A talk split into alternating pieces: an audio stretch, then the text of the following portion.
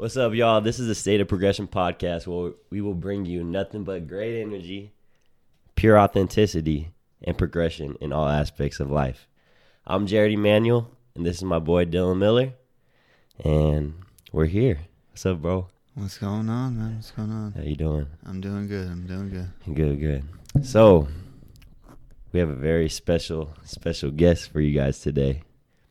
This guest lost a total of seven pounds in 30 days just eating Big Macs. Yes, you heard that correct. Just eating Big Macs. He's an Instagram sensation, and he was Gary, Gary Vee's personal trainer for three years. He helps people transform their, their bodies, and we brought him on today to help you progress in your lifestyle as well. So please welcome the caloric deficit king, Jordan Syatt.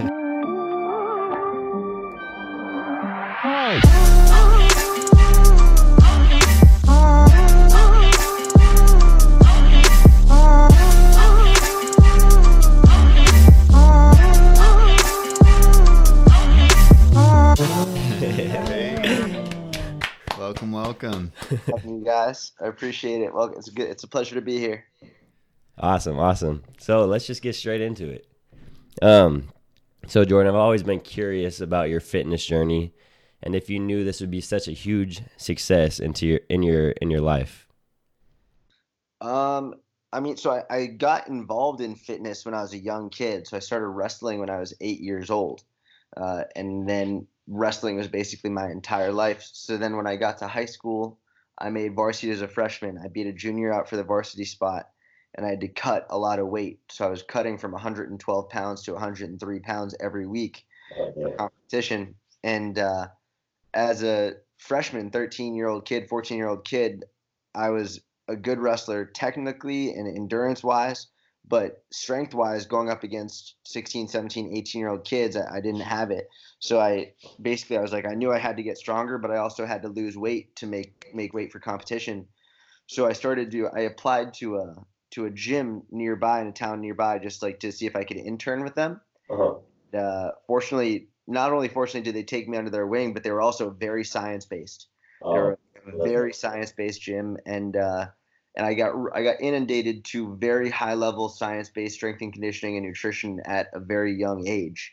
So that's how I got into it, and and I didn't. I mean, I knew I wanted to be a coach from a very young age, but I had no idea. I mean, Instagram didn't exist at that time uh, Facebook like really came, Facebook came out after I started coaching. Like it was I didn't we online coaching wasn't even a thing when I first got into all of this. So like I had no idea. I just wanted to coach people, and then as as I got better as a coach and as time went on, these social media platforms came out and and I was just posting content and uh, basically just trying to help people. And then through that, more and more people started to follow me. Awesome. Um, so you said that like the gym, they're more like science science based.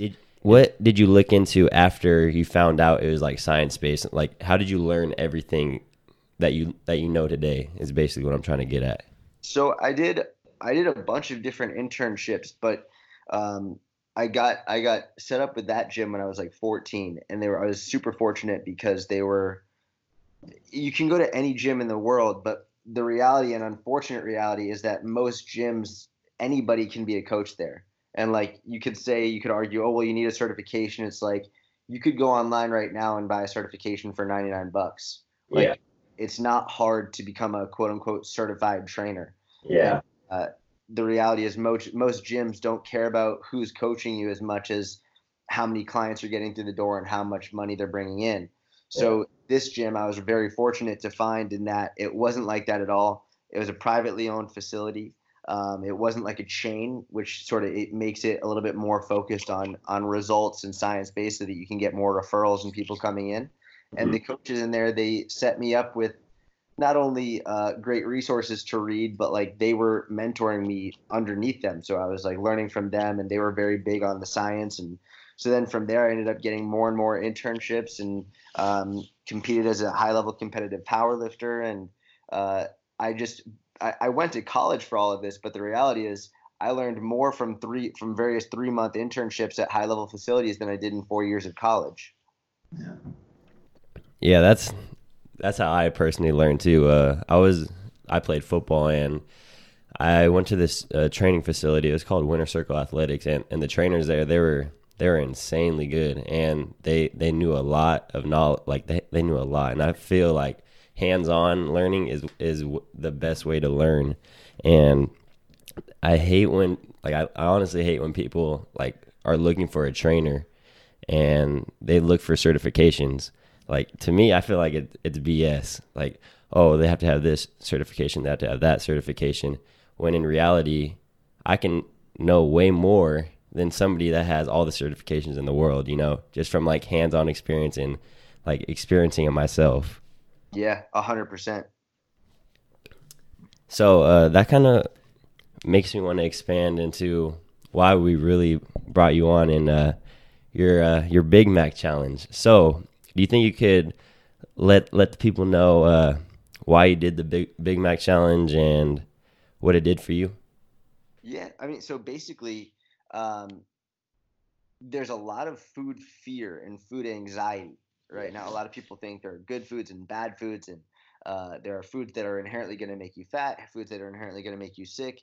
And for me, obviously there are some foods that you want to base the majority of your diet off of more whole and, and minimally processed foods nutrient dense foods but the fact that a lot of people get nervous or food anxiety if they have a slice of pizza at their daughter's birthday party or if they like fear like having a slice of cake at their nephew's graduation ceremony it's it causes way more harm than good because usually what will happen is if they feel like they're screwing up if they feel like they're doing something bad that is what leads to a binge pattern where like once they have a bad food or, or mess up, then they're ah screw it, and they go away for the whole weekend. They completely just binge the whole weekend. They say they'll get back on track on Monday, and that's the whole yo-yo dieting cycle.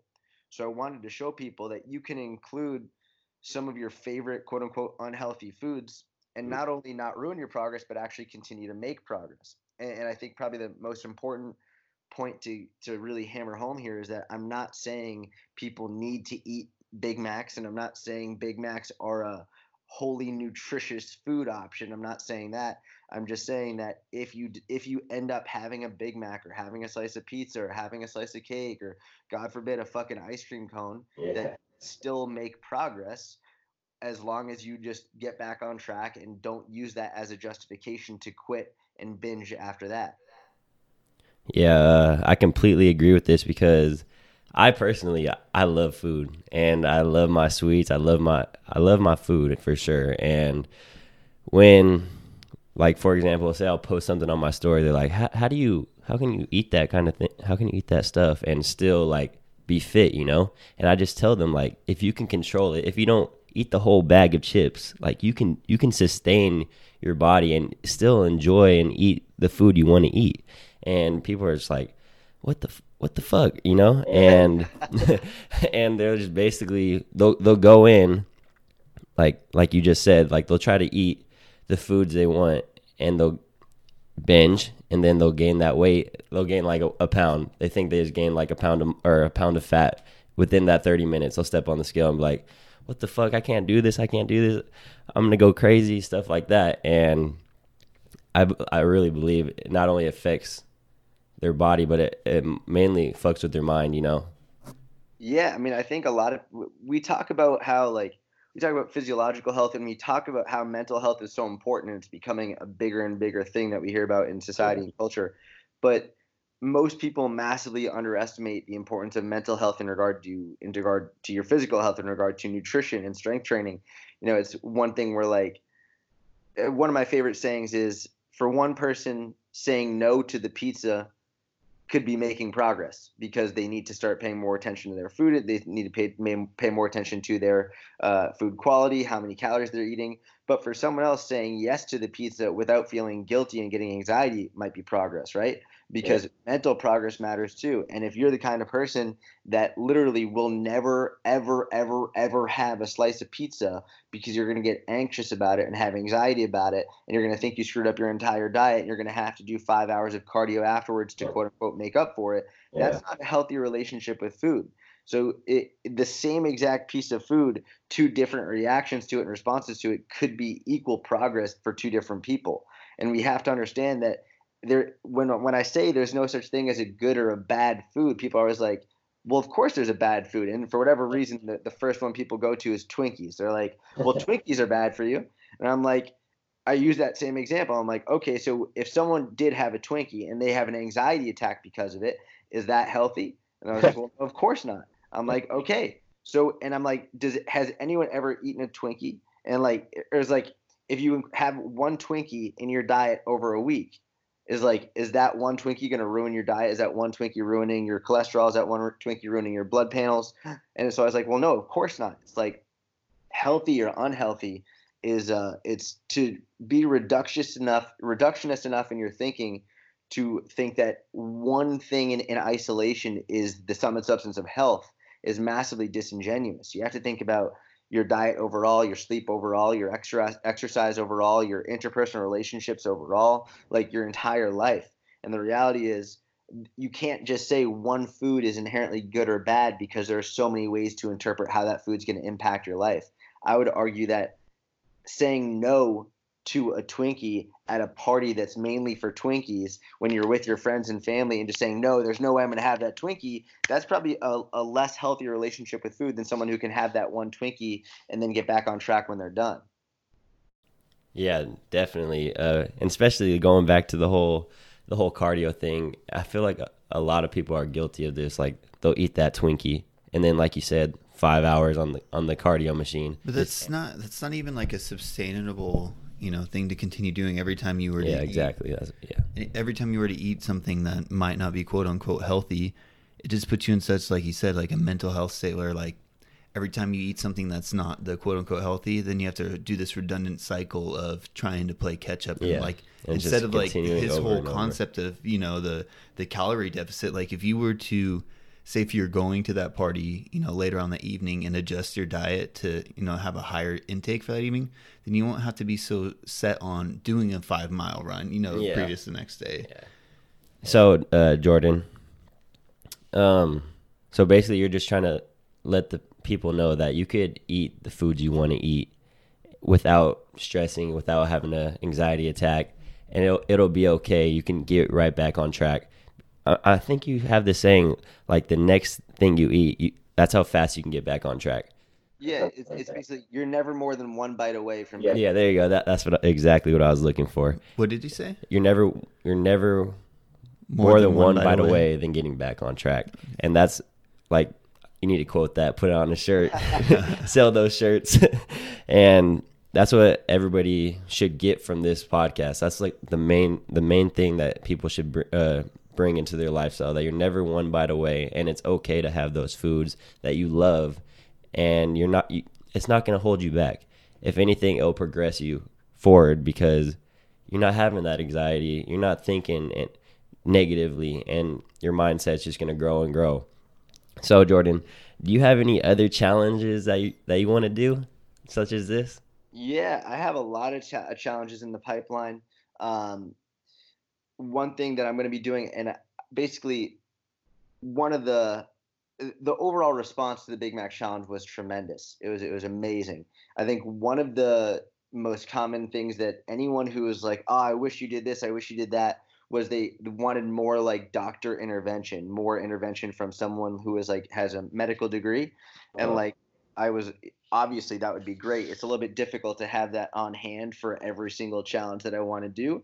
Um, but I do have a colleague who is a doctor uh, who lives out in San Diego, and I'm in I'm in New York. So for the next challenge, uh, what we're actually going to do is um, one of the more common myths is that coffee dehydrates you. Is that coffee just drinking coffee dehydrates you, which is Yeah. which is outrageously outdated Bullshit. and wrong.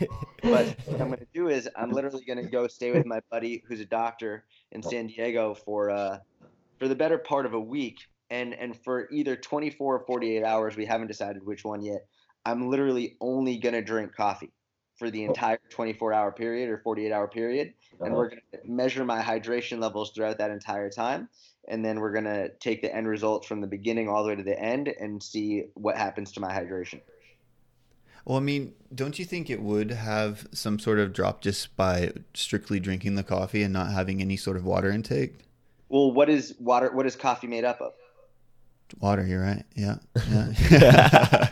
All right, I'm gonna sit back down. No, that's true. It's, it's one of the more common things. It's like so people are they they hear this over and over and over and over again, and they think it's oh it's a diuretic, it's a diuretic, it's a diuretic. It's like what is the definition of a diuretic? So it, it makes you pee, right? It like it oh. forces you to pee from drinking it. It's like water is essentially a diuretic. When you drink water, you have to pee. Yeah, so you're gonna pee it out essentially, anyways. Now, the, what people say is caffeine is a diuretic, and that's correct. Uh-huh. But the reality is, the the reason that that coffee is net hydrating is because it's made up of almost all water. Mm-hmm. But if you were just to take caffeine pills with minimal water, then yes, it would probably over time have a net dehydrating effect because you're not drinking a lot of fluid with it. But when you're drinking cups and cups of coffee with caffeine in it, you're drinking cups and cups of water along with it, and uh-huh. the amount the amount that you end up peeing extra because of the caffeine is minimal. So you still have a net hydrating effect. Now, if if you looked at the comparison between how hydrating coffee is versus how hydrating water is, you would probably see a net greater hydration effect from water as opposed to coffee because there's no caffeine in the water. But the question is does something dehydrate you or not? Not which one hydrates you better. Mm-hmm. Obviously, water would hydrate you better than coffee. Oh yeah. But- But by the end of drinking coffee, our hypothesis is that coffee is still going to be hydrating you at a net hydration rather than like if you're out in the desert and you're only drinking coffee, Yeah. you're still going to be getting hydrated from it. You're Yeah. not all of a sudden going to get dehydrated just because you're drinking coffee. For sure.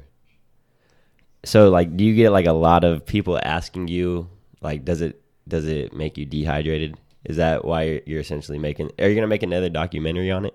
So we're not so not going to be as as big of a documentary, right? Number one because the the Big Mac challenge was 30 days. and uh, it was like literally documenting every single day, every single Big Mac. This one's obviously going to be 24, 48 hour period, um, so it's not going to be nearly as long. But Yeah. we'll do other ones as well. I know, for example, there's always people who are saying it's not true, it's not accurate, whatever. So one of the ones that people want me to do is basically doing one with sugar, where it's like, because there is that crowd out there that says there's literally people in the world who say don't eat fruit because the sugar is going to make you fat. Oh yeah, that's such bullshit. So, so what I'm gonna do is I'm gonna do a challenge, probably another 30 day challenge, uh, in early in 2020, in which basically I incorporate a massive amount of sugar in my diet and uh, still eat in a calorie deficit and show people that you can still lose weight. Yeah, I love that because uh, me personally, like before my workouts, just to like restore like the, all that glycogen, get the glycogen levels up. I love e- eating fruit and stuff like that, and especially in the morning too. And I know a lot of people love. I feel like everybody eats fruit in the morning, and just knowing that would be huge because, like going back to what we first started talking about, like eating the foods you want to eat, and if, I feel like that for sure would be very beneficial for a lot of people. So I can't wait to see that. Thank you, man. Yeah. So, uh, getting all these people, I know I'm sure they're all talking smack on you, eating a Big Mac every single day. So, how much backlash did you get really from this challenge? You know, I got less backlash than I anticipated. Uh, at the beginning, there was a fair amount, uh, mainly because people didn't think it was going to be possible. I people didn't actually think that I was going to be able to lose weight while having one Big Mac every day. And I, want to clarify, I didn't only eat Big Macs, right? So like I ate one Big Mac a day as part of my overall diet, right? So. I had one Big Mac a day. It's only 540 calories. It's not that much. Uh, and then I would have I would have salads and I would have grilled chicken and I would I mean I literally documented every day on my Instagram story and it's still in my highlights but like my girlfriend would make quiche or I would have like eggs like literally I had a regular diet I just made sure to keep track of how many calories I was eating um, so I had one Big Mac every day in addition to whatever else I was eating and at the beginning there were a bunch of people who were like there's no way this is going to work this is so bad da da da da but after about two weeks, when people saw that I was losing weight, they were freaking out. They're like, oh shit, this man might be right. Easy. And then, um, and and there were a few people at about two weeks, a few coaches who were like, this is doing more harm than good. He's promoting and telling people to eat Big Macs, blah, blah, blah. I was like, I'm not, and I said this almost on a daily basis. I was like, I'm not telling you to eat Big Macs. I'm not saying Big Macs are healthy. I do not want anyone else to do this challenge. All I'm showing you is that you can, can include your favorite foods in moderation while still making progress. That's it. And I'm saying sometimes you have to do something extreme in order to make a simple simple point for people to understand. Right. I I personally I think that you know what you're doing is so beneficial for like people like myself because I'm not I'm like not a healthy person by any means. I don't I don't like work out a whole lot or nothing like that. So just hearing that alone of, you know, exactly what you've done just to strictly say within that calorie deficit, it's huge to me because that makes it like I see Jared because Jared's like, you know, doing it at such a high level where all I see him eating, you know, is lettuce and grilled chicken. I'm like, dude, there's no way I could do that, you know, because I'm extremely unhealthy. But just knowing and understanding like little bits of, you know, just by being aware of that calorie intake and of staying within, you know, what that should be, and you could still live a healthy lifestyle. Like for somebody who's not you know completely indulged in fitness like that to me is huge. Thank you man. I appreciate that a lot. It makes me wicked happy to hear. Yeah. All right jordan. So uh so thanksgiving it was yesterday and i know a lot of people they ate a lot of food. So what advice could you give people that really just went all out ate oh ate 10 times the amount of calories they normally eat. what advice would you give those people? Hit the gym. I mean, the biggest thing is is just get back on track. That's really it. It's so funny. One of the most common questions that I get is what do I do after I took a long time away from the gym or what do I do after like if I like if I really like screwed up my diet and I'm always like you fucking get back on track. What it's you like, throw in the towel. That's a wrap. You know, it's it's one of those things. It's just it's so mind boggling to me because I mean there are people who haven't worked out their entire lives. There are people who are hundreds of pounds overweight. People who have serious illnesses who out of nowhere in their 30s, 40s, 50s, 60s start working out, start paying attention to their health, and they change their lives forever and they lose hundreds of pounds and they get healthy and it's like you took a couple months off and you're asking me how the fuck do you get back on track? Like you start again you go through the fucking door you make a change you fucking go to the grocery store and pick better foods. Like if you ate a lot on thanksgiving then you fucking get back on track after thanksgiving. It's the same thing. It's it's people are no one ever got fat between Thanksgiving and New Year's. People get fat between New Year's and the following Thanksgiving. New Year's resolution. Let's get back on track. Yeah. Yeah, I completely agree. Uh, That's funny. Just being able, to, for example, me, I ate, I probably ate like seven plates yesterday, seven plates of turkey, and I know and I understand that it's okay to enjoy the time with your family and eat those foods that your brother, your sister, your your mom and dad made. Make make them feel love. Enjoy the time you guys have together, and the, the next day, the, the next weekend, next Monday, just get right back on track, like Jordan's saying. And it's as simple as that. Who gives a fuck if you ate, if you binged? Who gives a fuck? Because you can get back on track. That's that easy. It's that fucking easy. So, uh, I know a lot of people they they have this mental block of when they binge or when they have a poor diet or even going to the gym.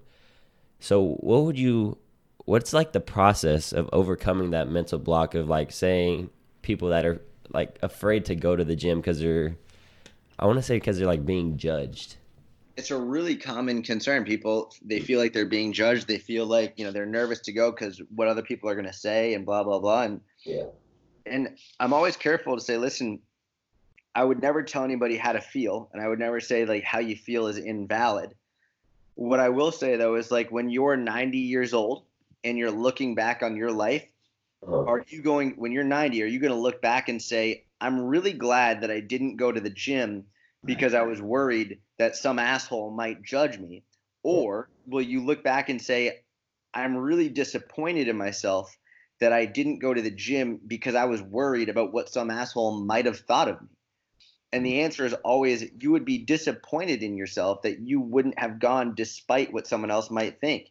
And it's all these people who are like, I don't give a fuck what people think. I don't give a fuck. I'll do what I want. I'm whatever. And it's the same person who won't go to the gym because they're scared of what people think. It's like number one, no one gives a fuck what you're doing at the gym. I know. Judging you. At all. No one cares. No one's looking at you. The reality is the gym is full of insecure people. It's Yeah. why there are a lot of people there. Yeah. A lot of them are insecure and they're they're trying to fix their insecurity by changing how they look and nothing's wrong with that, but the gym is full of and you could argue that the world is full of insecure people. Like Oh, yeah. everybody's insecure in some way shape or form.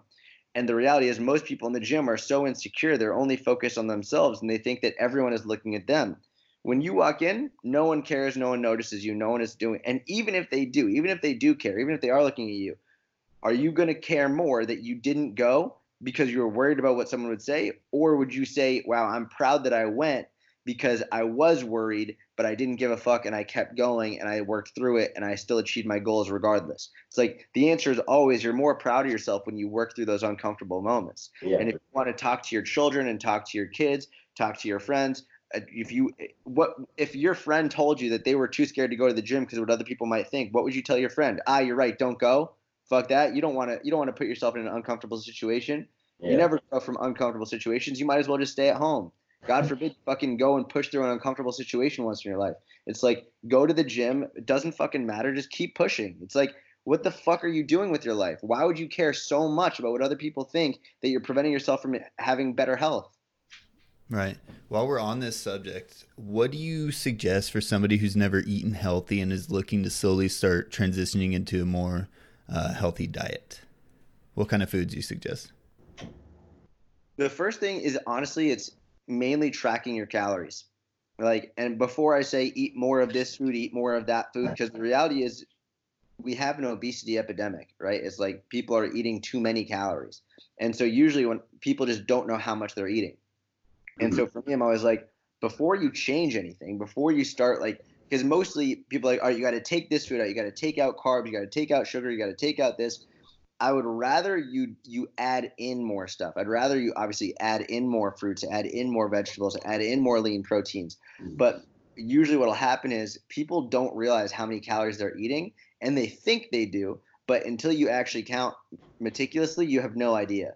So I usually give people a challenge for 30 days, count all your calories, and just from doing that, people are shocked at how many they're actually eating. They lose their they're like, "Holy shit, I did not realize I was eating that many." And mm. from there, then they on their own they start to choose okay you know what? I'll have a salad every day for lunch. And it's like or I'll, I'll start to incorporate more fruits and vegetables because they know they're eating too many calories. Whereas if i was just to say you know eat more of this eat more of that or take this out take that take that out just human psychology they'll say fuck you i'll do what i want. So for me i'd rather set them up with the opportunity to find out what they're eating and how much they're eating on their own so then they can make that decision Yeah, I completely agree. I kind of do this with my clients as well. Like I'll start them off with the first thing I want you to do. Like if you're truly committed, like track your track your meals, track your calories for three to five days, and if and once you can get that down, then we can move to the next step, kind of. And then after that step happens, then we can like start looking at their protein intake. How much protein are they getting? And once, like I said, once I get that down, keep moving forward, keep moving forward into the healthy fats, into the into the more expanded diet of like what I want you to eat and things like that. And then not only that, basically I just try to create little tiny goals with my clients and once they achieve those goals, we can move to the next goal, like getting eight hours of sleep, seven to eight hours of sleep, um, drinking the right amount of water. And once once you can accomplish those things and move forward, you can slowly start to incorporate that into being a habit in a sense. Is sleep huge into maintaining like a um, more athletic body? Like if you if you wanted to be an athlete, how how big is sleep weigh on that? Because I hear so many people talking about like it's so such a necessity to get eight hours sleep. Is that only at like a physical performance level, or do you think that weighs in on everything?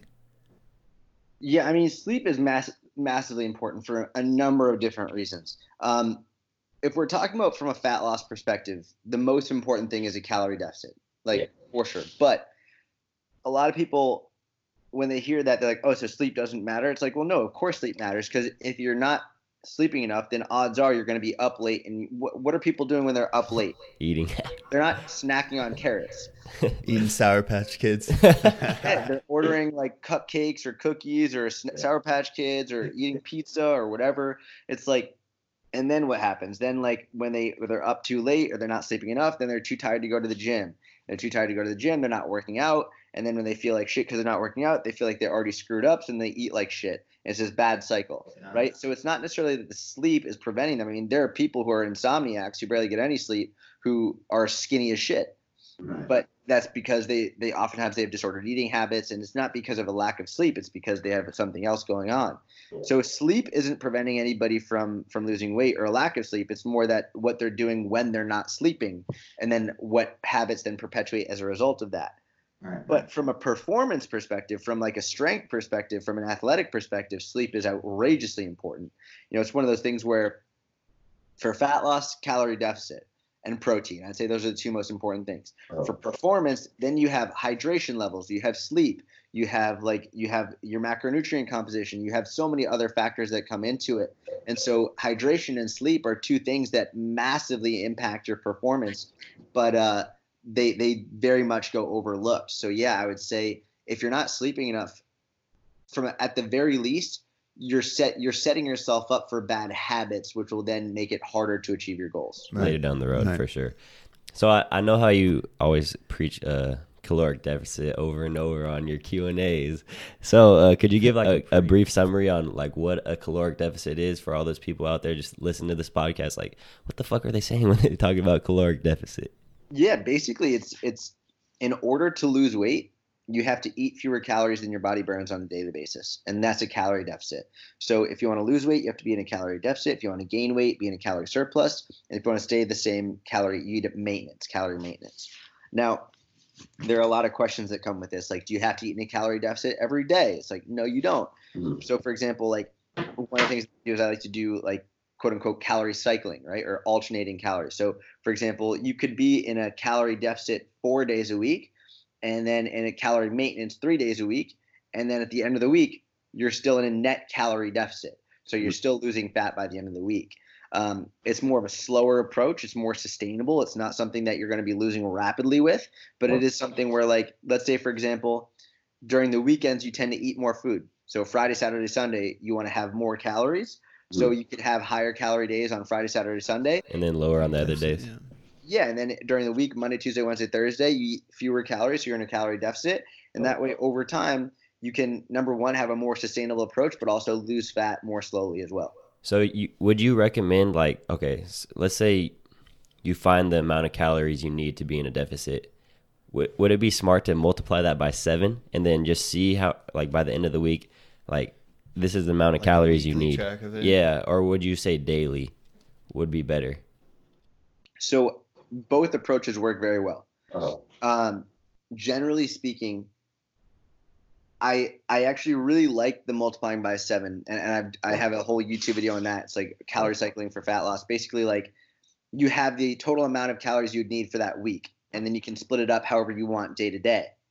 The one thing that people ask about that is like, well, what happens if I go over on one of those days? Should I make up for it the following day? If the one reason I'm always hesitant to say, yeah, you can make up for it the following day is because then that becomes a habit. Yeah, and then they'll start restricting. Right, And right. it's one day, it's like, so you know what? I just won't eat at all the next day. It's like it's a really bad habit to get into. Usually, my response is just get back on track. Don't try and change anything. Just keep doing what you're doing. Um, but technically, yeah, you could quote unquote make up for it. Yeah, because when you when you make it that times seven or whatever, and you're looking for a, at it by the week, that really just suggests alone that you can just you know put something off. Like you said, that is 100 percent going to set you on a bad habit. To me, that that's a I don't know. I feel like if you're really trying to actively lose weight, you have to do it on a day to day basis. If you were to take it by the week, like there's just too many possibilities in trying to play catch up. Well, so and that's where my whole thing that I always say you can't fuck this up is so important, right? Where it's like if you get in the mindset that oh, you can always make up for it, you can always make up for it, you can always make up for it. That's a very dangerous road to go down from the perspective of okay, I'm not going to eat the following day or I won't eat for 2 days or whatever it is. It's like no, no, that's not how it works.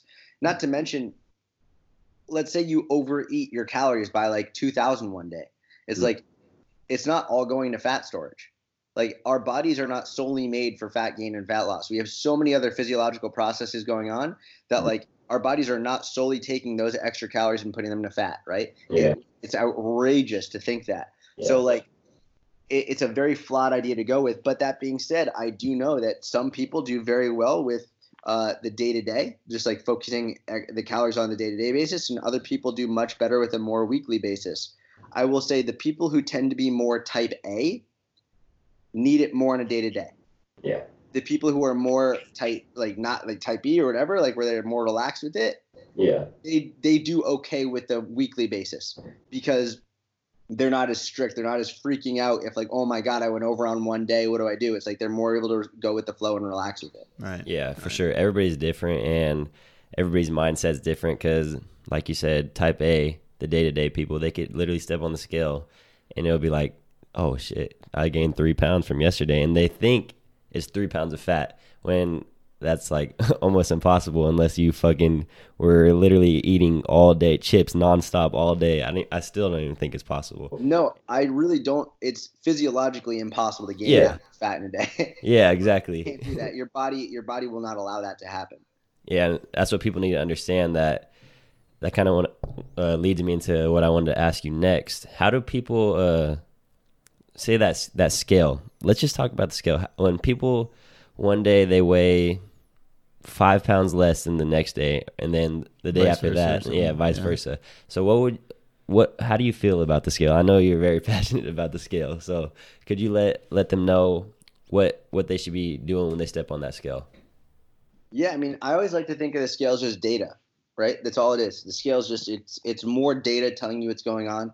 But mm-hmm. the reality is like the scale. If you drink a 16 ounce glass of water, and then you step on the you step on the scale, and then you drink 16 ounces of water, then you step on the scale again, you're gonna weigh a pound heavier, Right.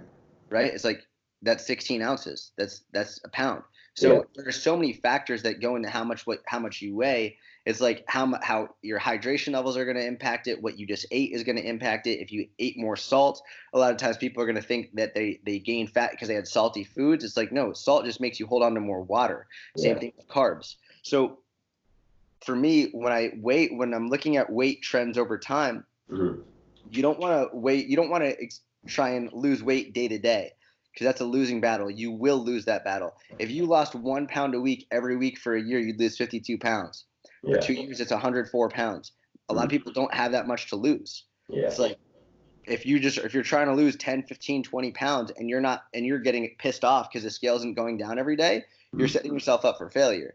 So Yeah. for me, what I do is I look at the trend month to month. So I look at like June 1st to July 1st, July 1st to August 1st, August 1st, September 1st, June 2nd to July 2nd, July 2nd to August 2nd, August 2nd, August 2nd to September 2nd, and you look at the trend month to month, which means the first 30, 31 days of your weigh-ins mm-hmm. mean absolutely nothing. It's just data collection.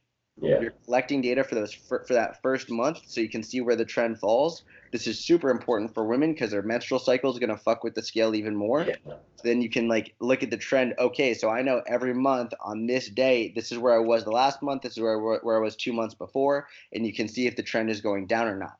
If you're looking at it day to day or week to week or even every two weeks, you're setting yourself up for for failure.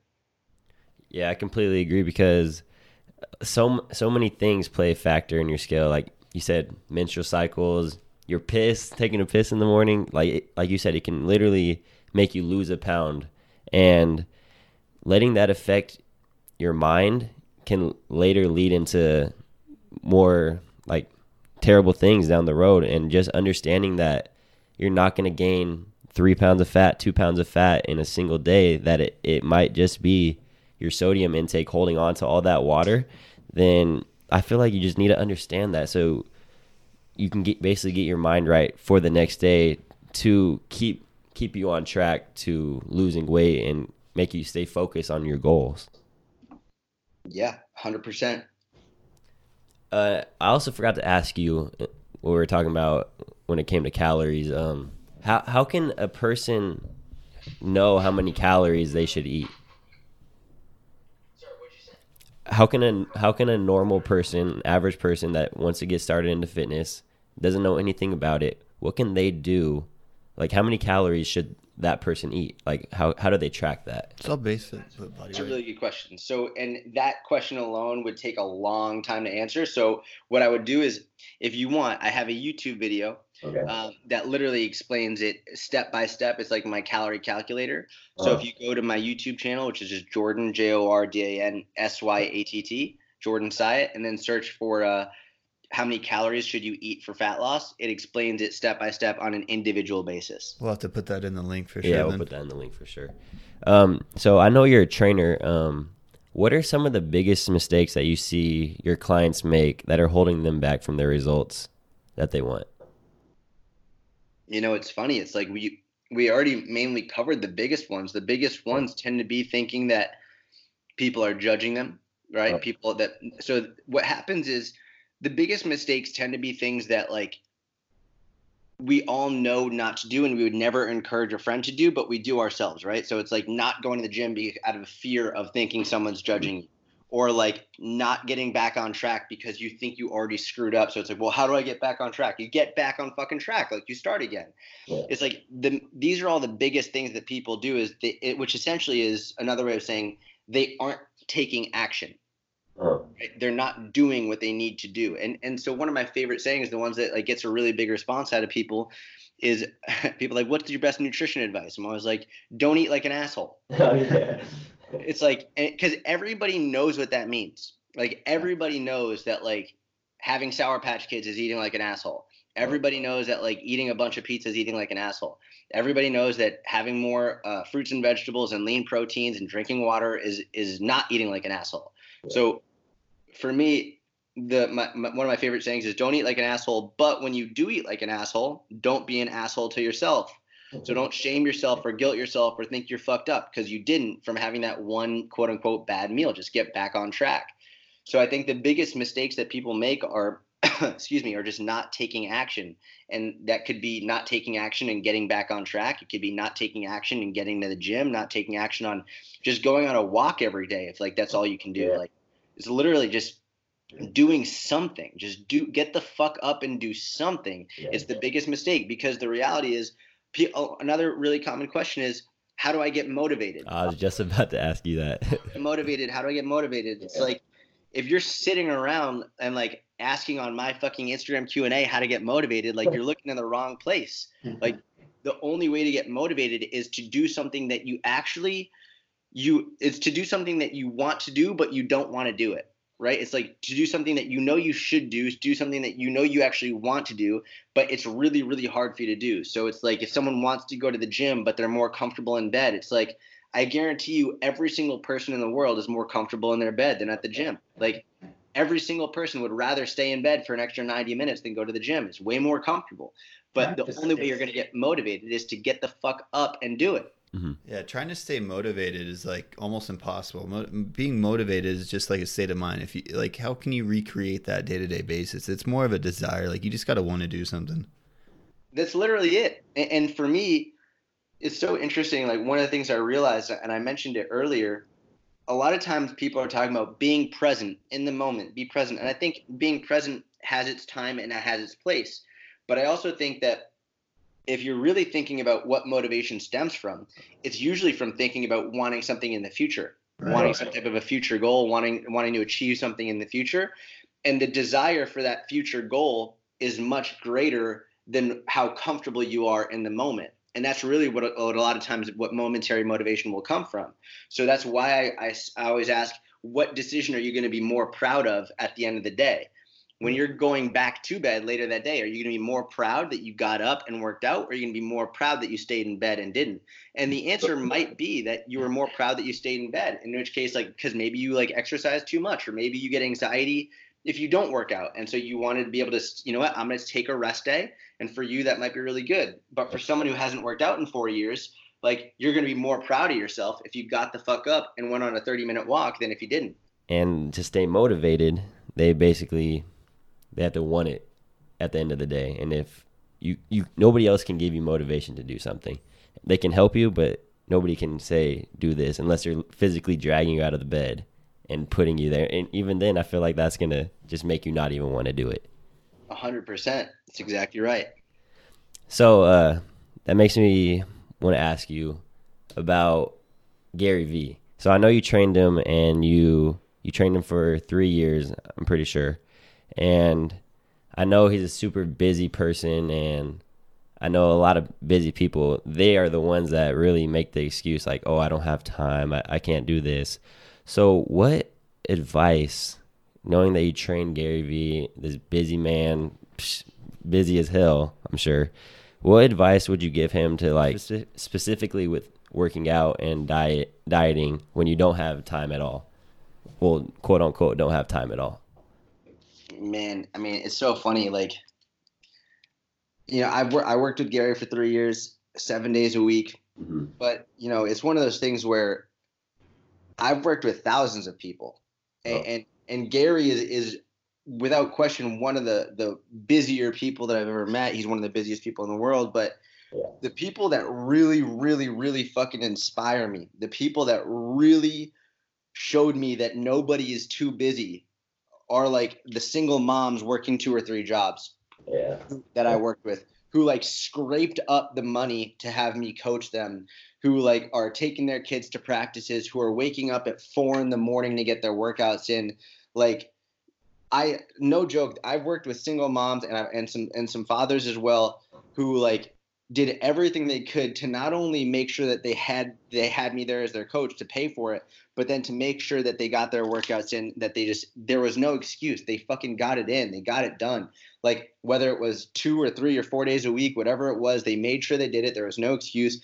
I remember one of the guys that I worked with, he was a single father. Like he worked two full time jobs and then a couple nights a week he would work part time as a janitor just to like make enough money for coaching. And uh, and like it was crazy. Like and he, no matter what, he would never miss a workout. It's Yeah. like That's the best client to have. that's it, man. That's and like the like it's hard. It's and it's one of the, one of my I hate the saying. I hate it when people say, "Well, yeah, but it's easier said than done." I'm like, "Yeah, everything is easier said than done." Like, what the f- is that? You're exactly right. Every literally everything is easier said than done. But what the fuck is the point of saying that? It's like, are is are you using that to justify not doing it? Because if you are, that's fine. I don't care if you do it or not. You're the one that it's going to impact, not me. It's mm-hmm. like the reality is we're all super busy, some of us more than others. But if this is something that's important to you, then you're going to make it happen no matter what, no matter how uncomfortable it makes you. Yeah. It's kind of like a relationship in a sense like, oh, I love this girl and I'm going to make time to see this person because I, w- I want that in my life, you know? And it's the same with the gym or with anything that you want. Like, if it's in your life and you want it, you're going to make time for it no matter what. And that's why I feel like these single moms, they they're the ones that really go after it because they have a kid, they want to be able to provide for the kid. That could even uh, that their kid could be the one that keeps them going, honestly. And they want to be able to like show this kid that I'm I'm that I'm doing it on my own and you could do it too and I feel like that could be a, huge motivator. I don't know what it what motivates him, but that gave me gave me chills and really inspired me that It seems like too what he's saying is like you take someone like Gary with like you know almost unlimited resources when it comes to that kind of stuff, and you take somebody who has next to no resources. Mhm. It really just comes down to the point of like, is this important to somebody? So that that must have been important to that you know single mom working two jobs, waking up at four, and you know feeding however many kids. Like, if if you make that something that you want or has to be done. It's almost irrelevant to what your income is or what your schedule is. Mhm. You know, really just comes down to are you going to sure. do it or are you not? You know, yeah. That's literally it. And it's like Gary is outrageously inspiring and he's he's an incredible guy, but Yeah. I I, al- I almost hesitate to use his him as an example just because no one can really relate to him, right? Like very few people even know what the fuck he mm. does. Like most people don't know what Gary's business is. They don't really understand it. But mm. it's like when they hear that I, I've worked with many single parents, moms and and moms and, and dads who like go out of their way to work extra jobs, do all this to make sure their kids are getting what they need and to make sure they're getting the workouts in. There's like fuck, like what the fuck is my excuse? You know, it's like that's that, and that's the truth. What are some of like the biggest myths out there in the fitness industry that really like grinds your gears? Because I know, for example, in in real life, people th- things that really grind my gears is when people say, "Oh, I don't have enough time," and then there's these single moms that are busting their ass, have they literally have an hour to get it in, and they get it in, and then there's people that say they have no time. So, and that really frustrates me. But what are some of the biggest myths out there that really grind grind your gears? The biggest fitness myths? Yeah. Oh man, this could this could be like a whole separate podcast. Yeah. Uh, I mean that calories, like all calories, are not created equal. Um, that's a big one. Uh, I would say that uh, calories don't matter. I would say that uh, that lifting weights is going to make you bulky. Oh yeah, Can, could you get into that one right there? Lifting weights make you bulk because I know a lot of women. They always come to me like, "Is this gonna make me big? Like I don't want to have big shoulders. Blah blah blah. I don't want to be swole." Every girl's nightmare, broad Yeah. shoulders. Yeah, I mean, it's one of those things where lifting, getting bigger is really fucking hard. like getting big is very, very, very, very difficult, and it's one of those things where it's like everybody, everybody knows at least that one, one guy, that one friend who like is always trying to get bigger, who's always like saying they're eating as much as they possibly can, and it's like it's really hard.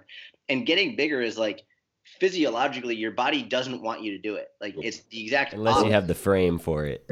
like build, building muscle is outrageously uh, energy costly, and it's uh, it's it it's just from an evolutionary perspective not what our body wants to do. Uh, not to mention the hormonal aspect of it that women don't have the hormonal profile like that's going to really facilitate massive muscle growth, especially not easy. So for me, there I think a lot of people hear strength training, and, and especially women, they hear strength training or lifting weights, and they all of a sudden think of a bodybuilder Yeah. they think of like this like Arnold Schwarzenegger or and it's funny it's one of the the more common phrases that I'll hear is like okay well I want to I want to get stronger but I don't want to look like Arnold Schwarzenegger Yeah. and uh and for me I always say it's like you saying you don't want to look like Arnold Schwarzenegger from lifting weights is is basically like saying you want to learn how to drive but you don't want to be a NASCAR race driver. It's like just because you fucking get behind the wheel does not mean you're going to be driving the Daytona 500 for most people. pick up a dumbbell doesn't mean you're going to look like Arnold Schwarzenegger. Like the amount of drugs that guy had to t- take, and the amount of years and years and years and years and years in the gym, and how much like excruciating pain he had to go through in order to achieve that physique is is unbelievable. It's like just because you're going to the gym three or four times a week and lifting a little bit and doing some RDLs doesn't mean all of a sudden you're going to look like fucking Arnold. When I played football, I'd be I played linebacker, so I'd be like 230, 235, and my body frame is like set for 180. So being 180 is like so much easier. And when like people think it's easy to be big, like it's it's fucking hard. Like I would eat like six meals a day, and and I still like sometimes wouldn't even gain weight. I'm just like. What the fuck is like my metabolism like like fuck oh my god like slow down please and and like it it was a struggle. And then as soon as football ended that's when i cut weight. I cut weight so quickly because my body i feel like is not used to being does it's not supposed to be 235 my body's supposed to be 180 and that's what like for girls out there women out there it's hard as hell like jordan said to gain weight. And it's hard as hell to get that those bulky ass shoulders you know? Yeah, and it's one of those things where it goes back to learning how to read the scale. Mo- Most people hearing that will be like, "Oh, you don't understand. I could gain five pounds overnight." It's like, yeah, no, yeah, you can gain five pounds overnight by eating more than you did or having your period, but it's it, again, it's not measuring day to day or week to week. Look at it month to month. It's like that's not how it works. So really understanding that weight gain, just like weight loss, takes time. So Jordan, I don't. I want to be uh, very respectful of your time, and I want to wrap things up. Um, is there anything, any more things you want to just put out there for the listeners that they can take home? Uh, well, I appreciate you guys having me on, and I would just say, like, man, I, I think probably the most important thing that you could take from this is think about whatever decision is going to make you proud at the end of the day, and make that your decision. It's like don't what don't go with what's comfortable in the moment. Go with what's going to make you proud at the end of the day, and that's really going to make you happier and more successful. Awesome. Thank you so much, Jordan. Uh, uh, where could they find you at? Uh, you can find me on on YouTube, Jordan Syatt, uh, my own podcast, the Jordan Syatt Mini Podcast, Instagram. Um, you could Google my name; you're going to find a bunch. Alrighty, man. Sounds good. Well, we appreciate you taking your time to come on here and um, definitely provide some extremely valuable pointers for you know both the listeners who are already involved in fitness and also the people that uh, are interested in becoming more healthy. Uh, once again, we appreciate your time, Jordan. Thank you, guys. I appreciate it. Thank you, Jordan, and have have a good Christmas, good holidays, and we appreciate your time. Thank you so much. That's it for today. We just want to say thank you for listening, thank you for watching, and if we made an impact on your life or if we helped you in any way, if you can give this podcast a five star rating and maybe a comment if you really love us, and uh, and also follow us on Instagram at Jared Emanuel, my boy over here at Dylan Miller, four R's. Our whole goal in starting this this podcast is try to grow our community as much as possible, and in doing so, the the, the fastest way for us to do that is um, leaving those reviews because that helps us get charted and you know seen by more people. Um, and we just want to establish a nice community, you know, be able to communicate together and you know really enjoy the experience of what we're talking about you know the guests that we're going to be bringing on. So yeah guys all that being said make sure you like comment leave a review if you did enjoy today's episode